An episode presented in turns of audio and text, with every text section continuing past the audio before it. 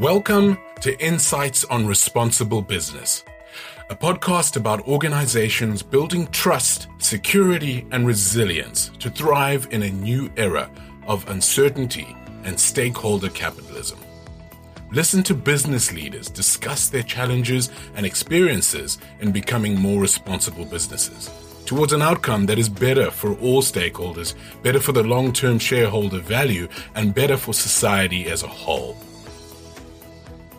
Our host is Sir Rob Wainwright, formerly head of Europol with experience coordinating global operations against cyber, criminal, and terrorist networks, and now a senior partner of Deloitte. And our guest today is Dr. Jean Baderschneider, the CEO of the Global Fund to End Modern Slavery. With over three decades of experience in the private sector, Jean retired from ExxonMobil the oil and gas giant, in 2013 when she was vice president of global procurement. So she has deep experience in the private sector as well as in the NGO world, both happening simultaneously for many years. And over 25 million people in the world are in forced labor today, despite it being clearly illegal, clearly evil. In today's environment, what's the role of the private sector in ending it? Jean and Rob are here to explore that with us today. A warm welcome to you both. Thank you, Rodney, and welcome, listeners, and welcome, Jean. It's a real pleasure to have someone today with such an impressive career long business pedigree who's now throwing her energies into the field of human rights and specifically the cause of ending modern slavery. Jean, I know you have such a passion for this cause. Where does that come from within you? And what is it about the nature of modern slavery you think that makes it so important to end? Well, let me let me first say thanks for having me, Rob. It's great to be here, and I always enjoy talking with you, and a real opportunity to share on this important issue. I, I think I'll start with just a little story. Um, I, I, think you know I have this long uh, private sector experience. I'm still involved in the private sector as as uh, a non-executive director and as an advisor to companies. And I had the real opportunity to get the experience in a wide variety of countries running a global operation, really helped me understand complex problems. But then in 2007, I was coming home from a business trip in Angola, um, standing in the airport lounge at midnight, and I noticed this young, very young, beautiful girl standing with an older man. And it caught my attention immediately. Um, it was midnight, first class lounge, young black girl, older white male holding her by the uh, elbow. And as I studied the situation, um, she looked at me. I looked at her. She looked terrified. And I realized she had a wig and new clothes on. And I knew something was terribly wrong. So when I boarded the plane, as soon as I got on, I went to the steward and the, to the, to the pilot and they said, ah, we see it all the time. There's nothing we can do. You can imagine my reaction to that. By the time I landed in London, I had called the airport, uh, the airline executives. I talked to U.S. officials. I had tried to scramble my team. I even uh, tried to reach out to a private investigator. Um, when I got home, I, I, I continued that search. We never found her. But the look on that young girl's face seared into my brain. And at that moment, what you had was I was reacting as a business executive with this wide experience in problem solving and analytical skills and as a mom. So you had this expertise with the ferocity of a mother protecting her child. And that was a pretty strong motivation. And that was 2007. And it stayed with me since that time.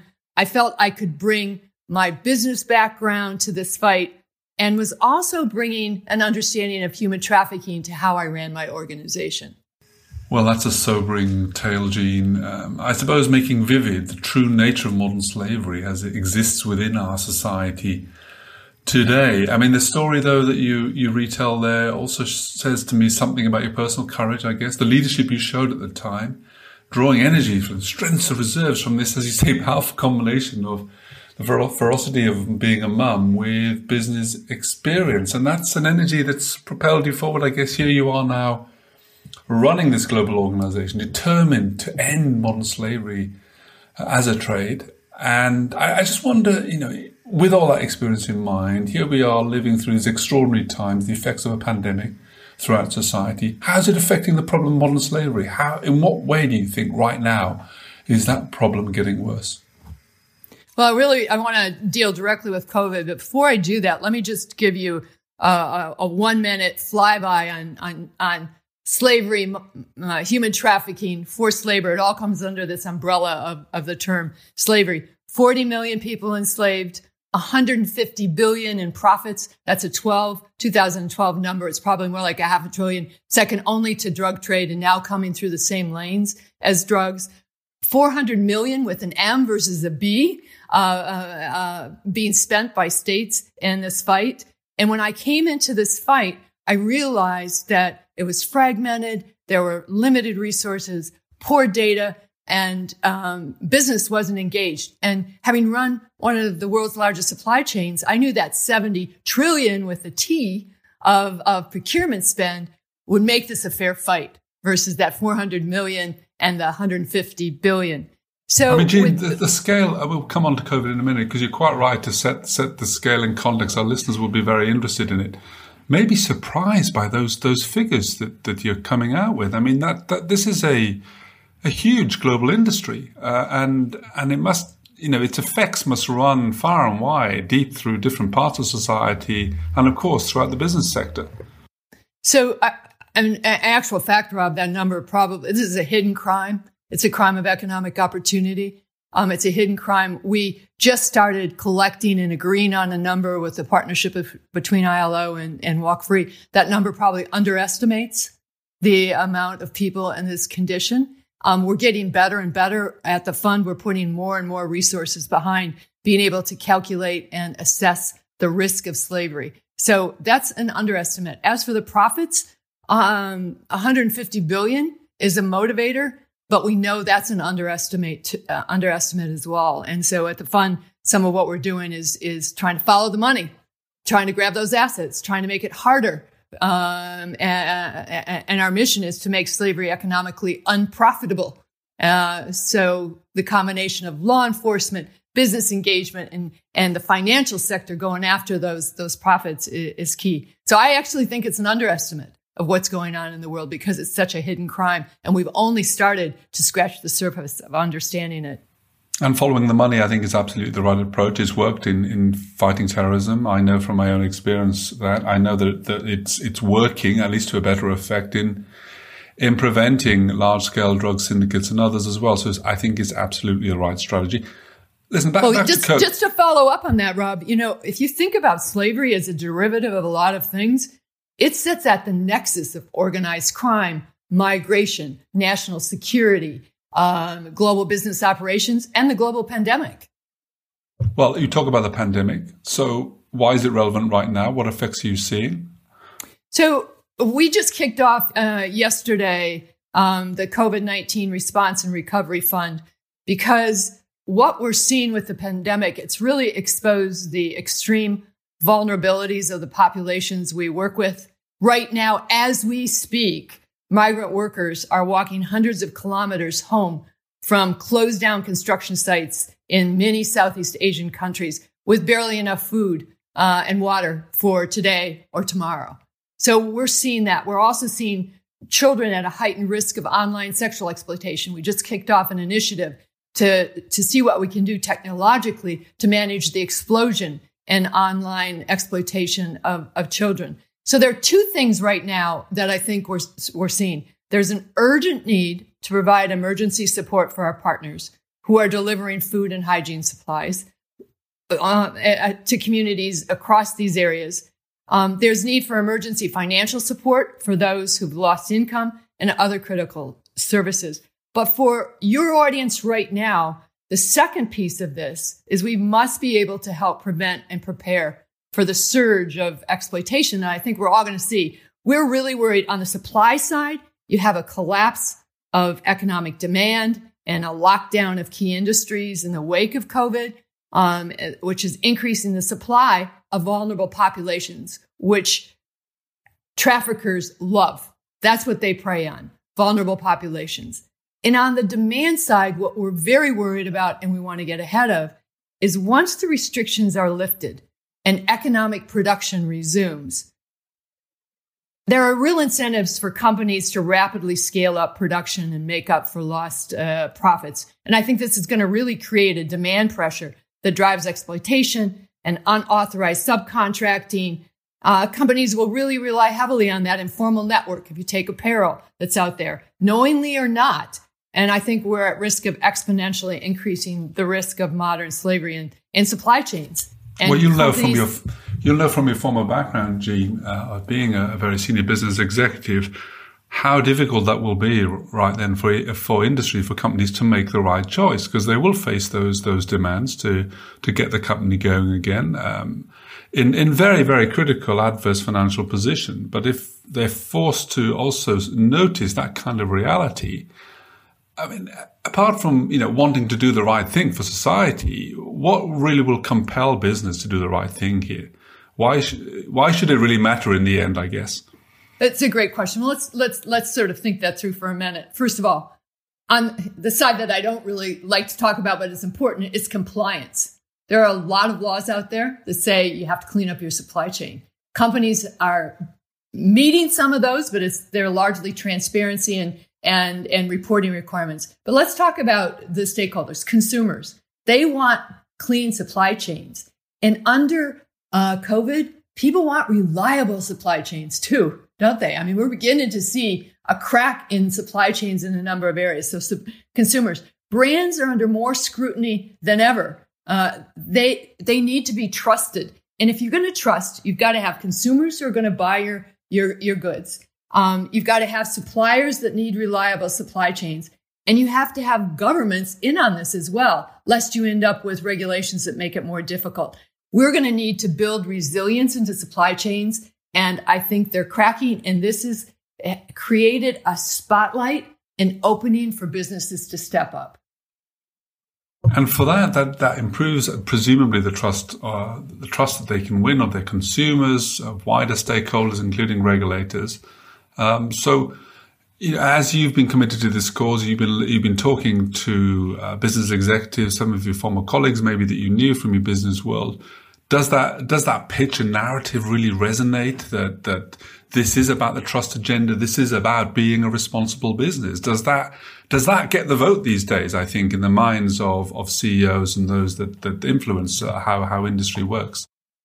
Well, here's my honest experience yes, the pitch is yes, we agree, we need to do something. The execution has fallen far behind the agreement with the pitch. They get that. And I think there are some, probably if I step back and think for a minute, there are a lot of reasons for that. One is more and more companies have these long, opaque, complicated supply chains. They really think they don't know how to execute or prosecute those supply chains and look at them that also they've done a lot of offshoring that has is correlated with that. And as they offshore production it's been very difficult for them to to pull back. And they don't have a lot of data. I, um, uh, it, particularly with regards to proven practices what might work what would help. So i think they feel that they don't know what to do. They like the pitch. They're worried about opening pandora's box they don't have the tools. They think, um, although I think they do, um, they don't have the tools necessary to really interrogate these supply chains. And then they worry about mitigation. So, what are these tools then, Jean? I mean, for for you know business executives listening to this, what can they do? What are the practical things that they can do to get a grip on on the opaqueness of these supply chains, for example? So um, Rob, you and I both in our large organizations, we run our organiza- organizations by risk. And every business that I know of has a process for assessing risk. You know, it's compliance risk, financial risk, operational risk, et cetera. And companies, I think, can currently use their assessment, um, their risk assessment process to, to, to really understand their supply chains. Let me take, let me give you an example. Um, shrimp exporters in Thailand are able to trace every final product sold in the United States back to the individual pond because they've decided that the risk of a health issue being identified and threatening their entire business is worth investing in that kind of granularity. We know that industries like fishing have significant incidents of forced labor. uh, and, and, and within their supply chain, but the presence of it. And even though 70% of those who were of CEOs that were recently surveyed in, uh, that responded to the UK Modern Slavery Act said they thought there was slavery in their supply chain, it had that urgency hasn't affected them. They can they can use risk when it affects their core business. They need to use those same kinds of tools um, as good indicators. Now, just as an aside, at the fund, there have been three or four big efforts to develop risk tools, uh, and they have failed largely because of having data by commodity, uh, data on slavery by commodity, by location, by supplier, and by corporate spend. So what we've been doing is working with a private company, meaning the fund. What we've been doing is developing a predictive screening tool that will allow us to assess forced labor risk of suppliers in a supply chain. So there are tools out there. Um, they don't work as well as they should. Um, we hope by the end of the year to have a better one. But I think what's more relevant to this discussion is that companies have data analytical, they have big data, they have big teams of, uh, uh, of planning folks who do data analytics. And they have this operational data and associated analytics that could assist them in their supply chain. You put some of these smarty pants planning associates on this, they'll get to it. Let me give you one example that we're working. Um, apparel factories in developing countries often operate in a low tech, low value add model. And the model has low cost of entry and there is considerable prevalence of forced labor, often driven by the fact that demand is often higher than capacity, which is going to be even worse now coming off of this pandemic as they ramp up. And then price pressures. So given this environment, we are, are looking at some factory data and we might be able to use predictive analytics to estimate the expected production from a factory based on the number of employees they have, assumptions about productivity, assumptions about overtime, and compare it to the actual export from that factory. And what we're finding in the Delta is that they are exporting more than they should be producing by a substantial amount. That and there are, uh, presumably, Jean, there are examples like that in, in, in different parts of of that sector, but in other sectors as well. My point is, as I know maybe from from other uh, other areas of work, there is huge data potential in, in what companies uh, can do, and in, in terms of, of using the knowledge the latent knowledge that are in their data systems to positive effect. And, and here's an example that you've given. But presumably they can do a lot more in this data centric world in trying to get on top of modern slavery than, than is currently being applied. Yeah, I would challenge the listeners to come up with a great idea, shoot it our way, and we'll try it. Uh, because they they have the capability, the folks on their planning in their planning organizations, the dashboards they have in their operating units, they can see this they have the possibilities. But what they need, I guess, Jean, is the leadership behind that or, or above that, of course. And we, I guess we need more people like you, you know, more people with these inspiring stories as to how and why you came into this, into this fight. And that, you know, within a few hours here, you were scrambling a bunch of resources and people in London. I'm sure they, they must have thought it was, what's hitting them here? Some, some businesswoman arriving, sort of demanding that they take so many corrective actions. But that's business leadership, I guess. And are you getting, you know, as we you know bring this podcast discussion to a close, Jean, how optimistic are you about the state of that business leadership right now in terms of really committing to this cause of ending modern slavery? We we were beginning to see businesses come into this fight, um, accepting the pitch, as I said earlier, but not really doing as much as we hope. But we're beginning to see some of that. We now have a huge window of opportunity coming off of the, the hopefully coming off of, uh, uh, of the pandemic. But leadership, business leadership is absolutely going to be key. We need senior managers. We need CEOs taking bold public stances, um, building and building organizational culture. I, I, I see um, CEOs talking about committing to this, but when I go into those organizations, do they have an organizational culture? Do they have a code of conduct? Do they have senior management reporting, just like they report on environmental and safety and operations? Do they report on human rights abuses every month when they talk to their CEO or to their board? Do they train their employees so you have a cadre of, of frontline observers out there as you train them? So that's the difference. It's not just giving a speech. It's creating organizational culture that empowers your entire organization to be in this fight.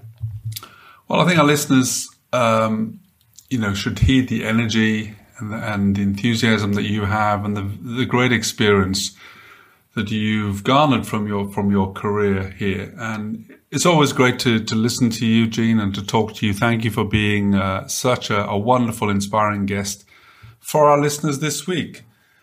The impact of COVID 19, including its painful effects for millions of families around the world, has stirred many emotions within us and stirred the business, in, business community into concerted action in so many ways. As we've heard today, the cause of ending modern slavery, a multi billion dollar global blight on society, also leaves a heavy mark on humanity and on a more ongoing, consistent way, perhaps than any pandemic. Here too, business has a leading role to play in the cause of ending it. By taking leadership, as we've heard, working together across industries, governments, charities, and applying good risk management principles, taking actions to improve, especially the integrity of supply chains. Well, that's a tall order, maybe a big challenge for business, not least when faced with very difficult choices as they emerge from the COVID effects into a post COVID recovery phase.